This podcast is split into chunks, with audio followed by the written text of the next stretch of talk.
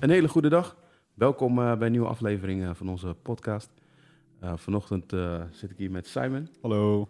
En we hebben bijzondere gast Matthijs Major. Goedemorgen. Welkom. vandaag gaan we het hebben over pionieren in het buitenland. En ja, jij bent ook een ervaringsdeskundige, om het zo maar te zeggen. Rodolf, ja. En een bepaalde rol. En daar willen we het graag over hebben. ja, als eerste de vraag, waar ben je geweest? Uh, nou ja, op, op allereerst heel veel plaatsen in Nederland. Maar waar vandaag vooral over gaat, is over Peru. Ja, dat was uh, van, mijn, van mijn zestiende tot mijn achttiende met mijn ouders mee geweest. Naar, naar Peru. En ze namen daar een kerk over. Dus het was, het was nou pionieren, pionieren. Maar ze, zij namen daar een kerk over toen ik nou, 16 was. Toen zijn we met het hele gezin daarheen verhuisd. Oh. Ja, dus wel echt heel bewust uh, meegemaakt. Uh. Uh, ja, ja, dat ja. kun je wel stellen. Ja. ja. En je hebt daarvoor ook wel vaak gepioneerd natuurlijk? Of met je ouders meegeweest? Ja, ja, dat is natuurlijk het leuke. Ehm, ook toen we naar Peru gingen, ik ben, ik ben 16, was 16, dus wat, wat, wat doe je dan eigenlijk zelf? Je, je, je loopt lekker mee met, met het programma van je, van je ouders. Maar wat je zegt klopt, mijn moeder was zwanger volgens mij toen mijn ouders werden uitgestuurd van mij. Dus mijn vader is al langer baas dan dat ik leef. En uh, nou van, vanuit. Uh, dus eerst, eerst naar Groningen, vervolgens uh, zijn ze uitgestuurd naar Leiden, naar Breda. En vervolgens dus naar, naar Peru. En wat vond je daarvan? Als, om van, van zeg maar constante verhuizingen en, en, en van plaats naar plaats, dat soort dingen? ja. Nou, het, het grappige is, kijk, je bent natuurlijk kind. Ehm, dus, dus de vraag is ook een beetje, ja, wat vind je daarvan? Ja, het, het gebeurt gewoon. Um, en om eerlijk te zijn, als ik terugkijk, denk ik dat ik er nou, ongeveer precies nul nadelige gevolgen van heb. Ik, ik heb op, op vijf verschillende basisscholen gezeten, gewoon puur door alle verschillende verhuizingen. Um, maar wat dat wel doet, is het, het maakt. je leert al op jonge leeftijd om contacten te maken met nieuwe mensen. Dus je komt in een nieuwe omgeving binnen en dat is, dat is nooit vervelend, dat is nooit erg, want, want je weet niet anders. Ja, ja. Um, dus, en dat, ja, ik denk dat je toch dat soort dingetjes wel, wel oppikt, juist doordat je ouders altijd je van hot naar her gaan, bij wijze van. Ja, en hoe was het dan om naar het buitenland dan naar Peru te gaan? Want dat is dan wel een hele andere omgeving, andere cultuur. Zeker, zeker. Uh... En ik ben trouwens ook, even tussendoor voordat je die vraag gaat beantwoorden. Uh, dat is natuurlijk een hele andere fase van je leven. Want je zegt je was, was 16 jaar. Dus dan ga je echt je, je tienerjaren in. En ik, ik met name ook uh, kun je vertellen hoe je daar als tiener heen ging. Hoe, wat was jouw staat als tiener? Sommige mensen komen hele jonge leeftijd tot bekering. Of uh, die zijn al heel jong met God bezig. Ja. Hoe was dat voor jou? En je ging ook nog naar Peru. Ja, ja dus, zeg maar hoe, hoe we naar Peru gingen, dat hele verhaal erachter, dat, uh, dat is een vrij lang verhaal. Maar uh, als, als kort antwoord op jouw vraag, Simon. Um, ik was al wel bekeerd. Ik ben op, rond mijn veertiende tot bekering gekomen. Oké. Okay. Um, dus, en zeg maar om het kort samen te vatten, toen mijn ouders ons mededeelden ergens in maart 2005 uit mijn hoofd. Um, dat, wij, uh, dat wij naar Peru zouden gaan. Um, eigenlijk zag ik dat op dat moment alleen als één groot avontuur.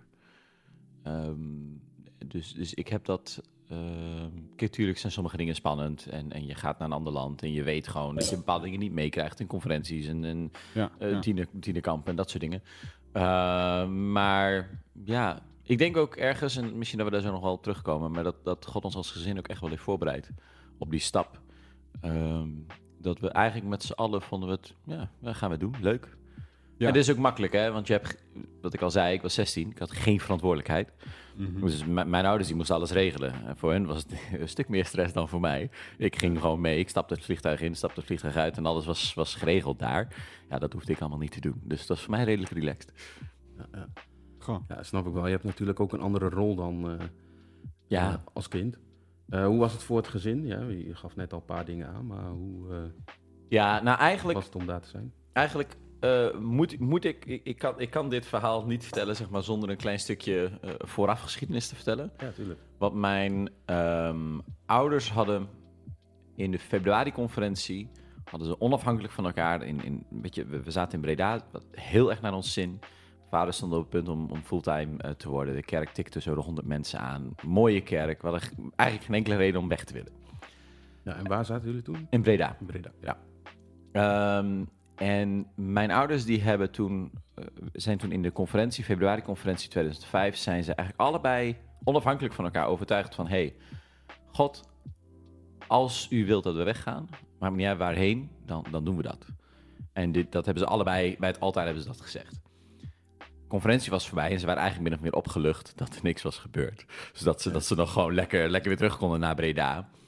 Um, maar op de een of andere manier, in de, in de laatste, ik denk anderhalve maand voordat we dan naar Peru gingen, voor, of voordat het überhaupt uh, uh, begon te spelen, het hele verhaal rondom Peru, wij hadden het aan de, uh, aan de eettafel, we hadden het bijna nergens anders over dan, goh, wat, wat zouden jullie ervan vinden als we een keer naar het buitenland zouden gaan? En mijn ouders hadden nul plannen, er was nul aanleiding om dat te doen. Ze, ze stuurden die gesprekken ook niet bewust zo, maar op de een of andere manier landde het gesprek constant op dat onderwerp. Goh, wat zouden jullie ervan vinden als we, weet ik veel, naar Scandinavië gaan, naar Portugal gaan? Dus toen mijn vader na uh, nou, een maand of zo, dat we het daar constant over hadden, zei van, joh, wat zouden jullie van vinden als we naar Peru gaan? Toen was het van ons eigenlijk van, ja, goh, gaan we weer. Weet je, weer hetzelfde gesprek. En toen werd wel vrij gauw duidelijk dat dat, een serieus, uh, dat, dat serieus was. En dat hij zijn baan had opgezegd en dat we vier weken later in Peru woonden. Snel ook. Goh. Ja, en, het, dat was ook niet helemaal, zoals gezegd, maar er was geen enkele aanleiding voor mijn ouders om weg te gaan. Maar er was een noodsituatie in de kerk in Peru. Dus de voorganger daar kon om uiteenlopende redenen daar geen paaster meer zijn. Um, en dat betekende dat die kerk zat zonder paaster. Ja. Uh, mijn vader was een aantal keer in Peru geweest, was er enthousiast over. Mijn moeder was er nog nooit geweest. In Peru niet. En uh, toen werd hij gebeld. Van, joh, zou jij de kerk in Peru willen overnemen? En uh, in de tijd door Paas Valk. En mijn vader zegt, joh, wanneer wil je het weten? Dan zegt hij eigenlijk morgen. En toen heeft hij dezelfde avond, drie uur later, heeft hij opgebeld dat hij het ging doen.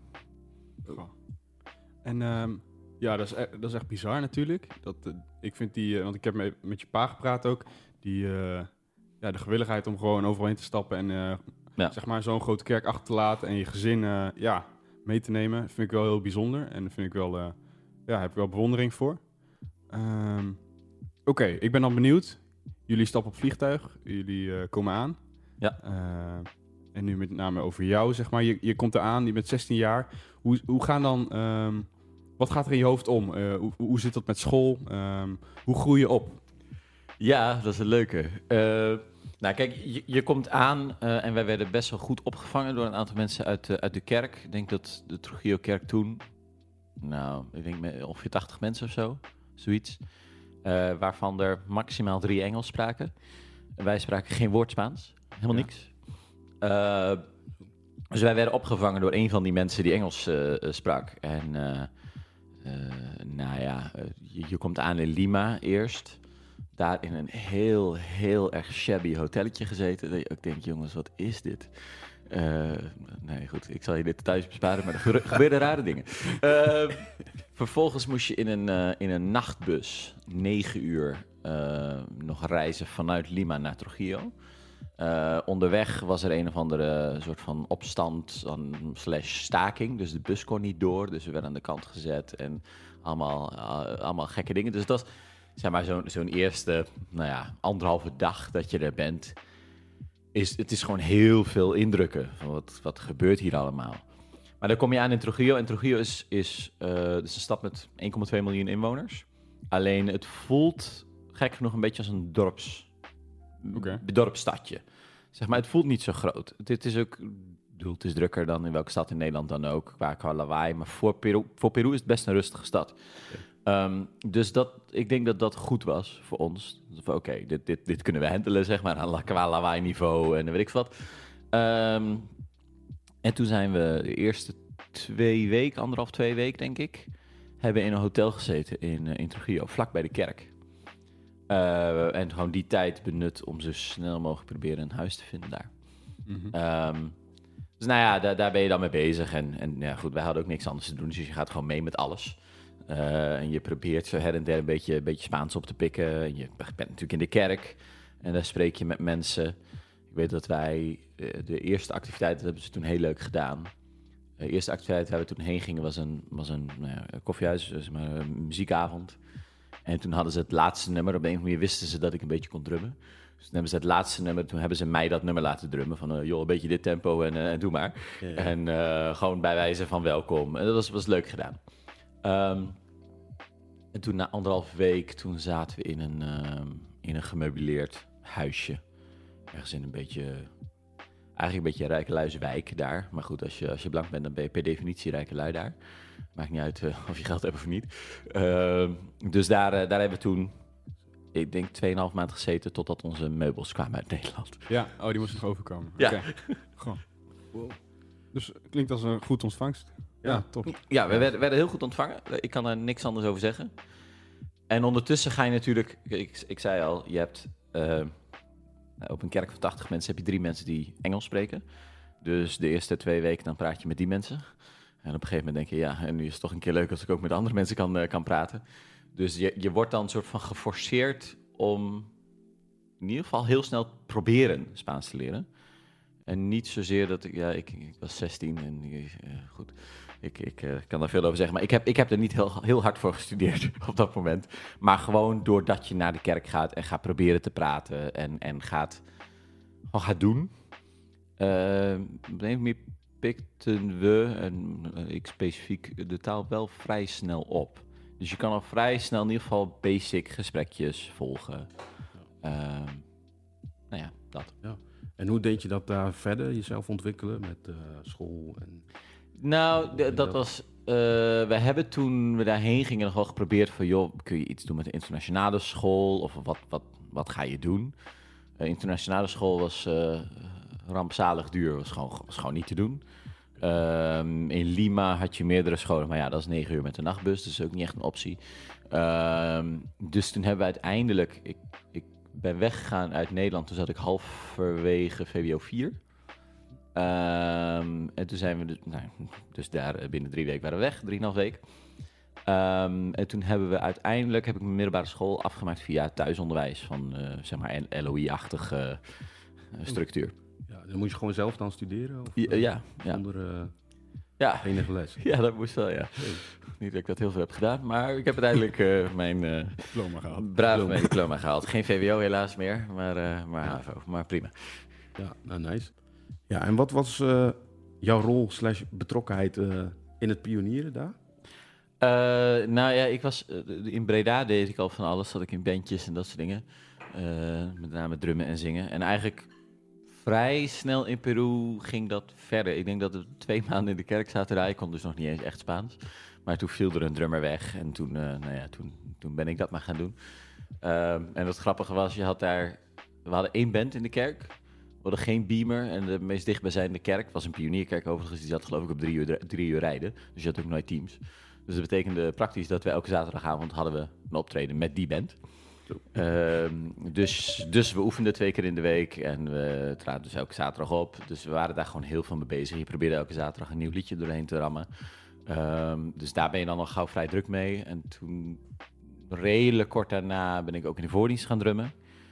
Uh, nou ja, dat, daar ben je dan ook. Uh, dat was dan ook meteen natuurlijk alle voordiensten. Want uh, stel je voor dat je meerdere drummers zou hebben. Dus, dus de, ja, je bent ja. al vrij gauw heel druk met van alles in de kerk. Ja, ja. En uh, als je kijkt hè, over, over, die periode, die twee jaar die je daar geweest bent, wat zijn dan voor jou echt um, ja, hoogtepunten? Dat je kan zeggen van. Dat is een hele goede vraag.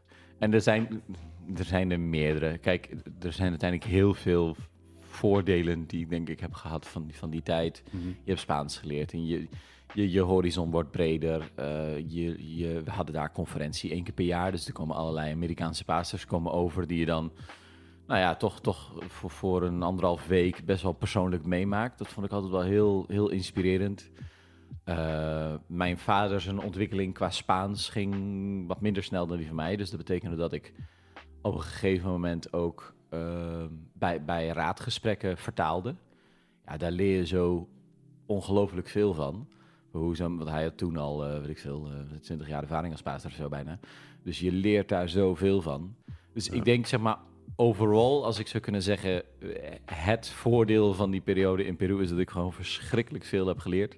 En uh, uh, onder, ondertussen het ook nog eens een keer heel erg naar mijn zin heb gehad. Ja, dat kan ik wel voorstellen. De dingen die je noemt zijn ook wel uh, ja, het zijn ook dingen die je dan niet zelf misschien over na zou denken. Als je Helemaal een, een echtpaar ziet gaan en kinderen allemaal meeneemt. Ja. Ehm, want nu het toch dan daarover hebben, hè, je zegt je hebt heel veel geleerd. Zijn dat ook dingen, want ja, je hebt zelf ook intussen ook gepioneerd. Zijn ook ja, kun je zeggen dat daar ook een soort van basis is gelegd voor jou daar, op dat gebied? Of? Mm, ik, ik weet niet of dat specifiek door Peru is. Uh, kijk, het is wel zo, überhaupt het feit dat ik christen ben en het feit dat ik ooit heb bedacht, natuurlijk is, dat, is de roeping daarbij betrokken, maar dat ik zou willen pionieren, komt gewoon omdat mijn ouders dat hebben voorgeleefd. Ik ben geen christen geworden op basis van een boekje. Ik ben christen geworden op basis, puur op basis van voorbeeldschap van andere mensen. Ja, ja. Um, dus dat uh, uh, geldt uiteindelijk ook, ook voor de pionieren. Je neemt heel veel dingen qua, qua stijl, probeer je wel over te nemen. Of dat altijd helemaal lukt. Ik ben, uh, maar, maar ja, nee, zeker neem je, neem je dingen mee. Ook, ook vanuit Peru, absoluut. Cool. Heb je dan ook ehm, dingen, want je, beschrijft nu heel kort je hoogtepunten, of hoogtepunten, ik weet niet of we het zo moeten noemen, maar heb je dan ook ehm, momenten gehad, misschien wel in Peru, dat je dacht van yo, ik zou terug willen. Of, ehm, of dat je achteraf, of dat je nu terugkijkt en dat je denkt, hmm, dat waren mindere periodes in mijn leven. Of, uh, nou ja. Om eerlijk te zijn. Maar dat, dat is, zit ook een beetje in de aard van het beestje. En ik denk dat het ermee te maken heeft, en we hebben het er eerder over gehad. Ik, wij verhuisden op, op jonge, voor mij op jonge leeftijd al heel vaak. Dus je bent gewend om constant in nieuwe omgevingen uh, te komen. Ja. Dus toen ik in Peru was, ik kan niet zeggen dat ik Nederland heel erg heb gemist of zo. Uh, wel, wel bepaalde vrienden of tijdens de conferentie. Dan je van shoot, het is toch wel leuk als we daar zouden zijn. Of tienerkamp of dat soort dingen. Ja. Maar daarbuiten, ja, ik had het eigenlijk prima naar mijn zin. Dus als ik twee dingen zou noemen die, die zeg maar, nou ja, nadelen zijn geweest van, van de periode in Peru, dan is het nou ja, bepaalde vriendschappen in Nederland raak je kwijt. Zo simpel is dat. Je bent, bent bijna nou ja, twee, twee jaar en drie maanden was ik weg. Dus dat, dat gebeurt gewoon. Ja, ja. Um, en, en ik denk dat mijn schoolcarrière niet heel uh, voordelig beïnvloed is door deze hele operatie. Maar ook dat is allemaal, uh, allemaal goed gekomen uiteindelijk. Ja, ja. Goed. Um, zijn er ook, uh, ik vraag me even af, hè, is er misschien een ervaring of een moment um, waarin je echt God hebt zien bewegen daar? Ik denk... ja, en als, als ik er dan één specifiek zou moeten noemen, dan is het met name de, de periode, zeg maar vanaf het moment dat we, of eigenlijk de periode voorafgaand aan de verhuizing naar Peru. Wat ik vertelde, dat, dat wij als gezin eigenlijk zo werden, werden voorbereid om, om die stap te maken. Terwijl er echt niemand in de wereld had enig idee dat we daar ooit heen zouden gaan. Er was nul sprake van. Alleen, ja, we hadden het er wel constant over met z'n allen. Dus tegen de tijd dat we het gesprek een keer hadden van... joh, hey, en we gaan nu naar Peru was het ook. Um, op het moment dat je dat voor het eerst hoort, oh, we gaan naar het buitenland als, als 16-jarige, dan is het misschien heel spannend. En op het moment dat je er anderhalf maand al over hebt gehad, elke avond zo ongeveer, ja, ja. dan denk je, oh, oh, oh, ja, nee, gaan we doen, joh, geen probleem. Ja, um, dus dat, dat is wel, ja, als ik, als ik één ding kan noemen waarin ik, denk ik, nee, Gods hand het meest heb gezien, natuurlijk, het is in heel veel dingen. Uh, ook daar, weet je, we, mijn vader nam de kerk over, de paas, de vorige voormalige paaster van die kerk die uh, heeft nog een periode in die kerk gezeten. Begon op een gegeven moment toch onze eigen plan te trekken. Proberen mensen mee te nemen uit de kerk. Um, en als je dan kijkt dat wij, ik denk we zaten daar een half jaar toen dat begon te spelen. En hij heeft toen in die periode niemand meegekregen.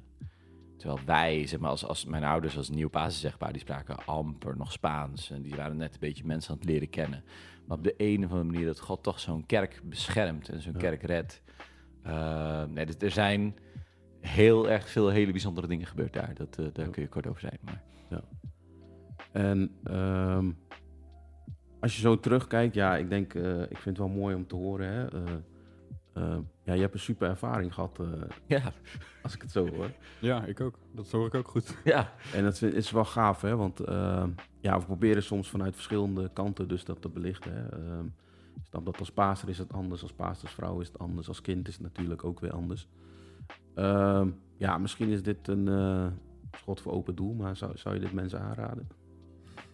Ja, en, uh, kijk, natuurlijk, natuurlijk is dat makkelijk um, voor, voor mij om te zeggen. En ik zei al, weet je, ik droeg natuurlijk nul van de verantwoordelijkheid. Alleen ik denk wel dat je soms, en ik bedoel, ik ben nu inmiddels vader van de derde kind is op komst. En ik kan me voorstellen dat je zegt van, joh, man, zou ik, zou ik zo'n stappen ondernemen? En wat, wat doe ik mijn kinderen aan? En eh, nieuwe omgevingen, spannend en eng. Ja. En ik, om eerlijk te zijn, en natuurlijk heeft het wat te maken met het karakter van het kind en bla bla bla. Maar ik denk om eerlijk te zijn dat die angst onterecht is. Dat je er eh, als gezin en als persoon en ook de kinderen er veel meer mee winnen met zo'n stap. Dan dat ze ermee verliezen of mee kwijtraken door, doordat ze nou ja, in een ander land gaan wonen, andere school, andere taal. Ook weet je, we hebben nu uh, Ries en Tamara, eh, ehm, schoonzus en zwager van mij, die zitten in Denemarken. En als je- ook als je kijkt hoe dat daar gaat. En eigenlijk de ervaring constant, ook bij mensen die ik ken die dan naar het buitenland gaan. Allemaal zeggen ze, dit heeft ons eigenlijk alleen maar verrijkt. Ja. Natuurlijk is het soms lastig. En Peru is het moeilijkste land ter wereld ook niet wat dat betreft. Eh, maar uiteindelijk, als je zeg maar, onderaan de streep de som moet maken, is het altijd positief. Ja, echt goed om te horen. Ja. En eh, nou, we, ke- we kennen je natuurlijk ondertussen al, een- al, al een beetje. Eh, je hebt gepioneerd zelf. Dus je bent eh, een aantal jaren verder te, te, te, tikken nu ook. Ja. In het gesprek. Ehm, je bent zelf uitgestuurd geweest. Zou je zelf ook naar het buitenland gaan met je gezin? Ehm, ik heb op dit moment geen concrete plannen. maar, eh, maar, ik sluit, maar ik sluit. Open sollicitaties. ja, precies. nee, maar ik sluit het ook zeker niet uit. Nee, en dat, en dat heeft absoluut te maken met eh, de ervaring die, eh, die ik heb gehad, inderdaad, in het meegaan van mijn ouders. Dat je gewoon weet, dit, dit is een prachtige ervaring. En dit kan gewoon. En natuurlijk is er risico. Natuurlijk zitten er nee, letterlijk gevaren aan in sommige gevallen. Maar eh, nee, ik, ik, die, die optie is zeker open voor de toekomst. Ja, ik denk dat dat belangrijk is wat je zegt. of, dat vind ik wel mooi. niet dat, je, dat dat je doel is of je levensdoel, maar je houdt de optie open. Ja, Wat je, wat je zegt. ja zeker. Lijkt je in, dit, in, in dat geval dan eh, niet best op je vader? Eh, ja, in, in bepaalde opzichten denk ik wel. Eh, ik ik heb enorm respect voor mijn vader en de stappen die hij door zijn leven heen heeft genomen. Ik ben niet, niet half de man die hij is, maar in, in bepaalde opzichten denk ik dat ik zeker dezelfde, dezelfde stappen zou, zou kunnen en zou willen nemen, ja. Ja. En voor nu, als, je, als ik jou nu zie in de kerk, je bent druk bezig. eh as always, ik denk dat het ook door je, door je, door je tijd in Peru komt wel- wellicht gewoon bezig zijn en eh, actief betrokken zijn.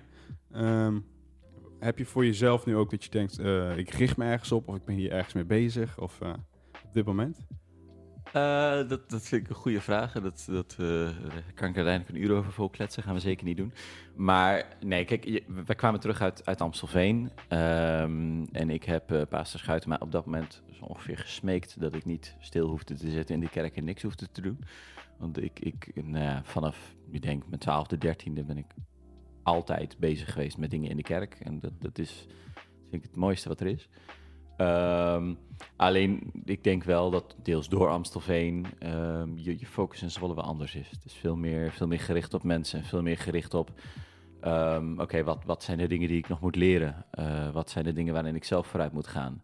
Zeg maar, heeft bij wijze van... eh, je, je wordt gevraagd voor, voor bandjes of voor dingen en dan... Oh joh, kun je hier drummen?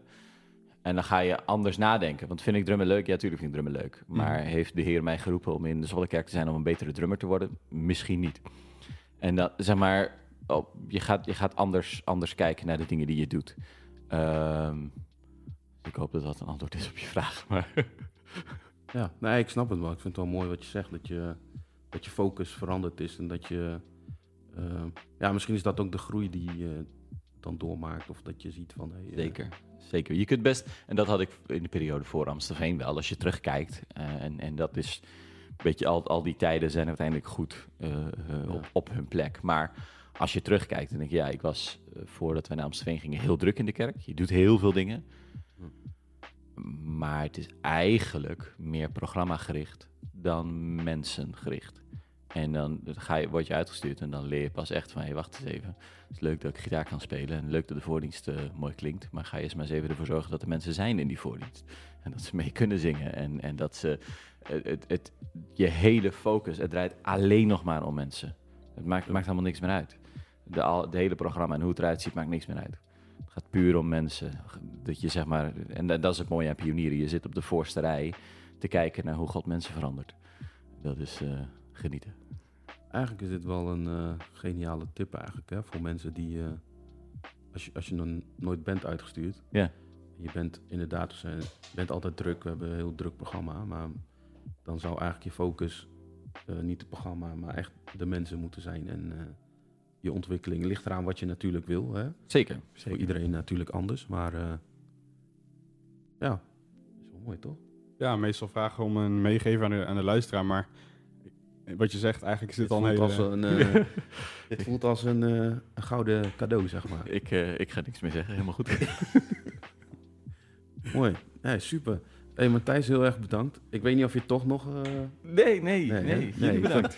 ja, ik vind het toch lelijk om dan af te sluiten zonder dat te vragen. Maar ja, ik vind dit wel eh, een hele mooie tip. Ik zou eh, mensen zeggen als je luistert en eh, ja, je zit hier toch over na te denken. Of eh, misschien, eh, ja, je hoort al Matthijs, je kan nog veel meer vertellen. Eh, als je toch interesse hebt of je wil daar wat meer over weten. Ik weet dat je Matthijs gewoon kan benaderen daarvoor. Daar staat hij altijd voor open, toch? Zeker.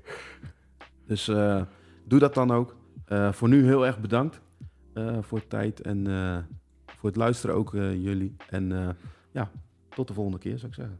Doei, tot ziens.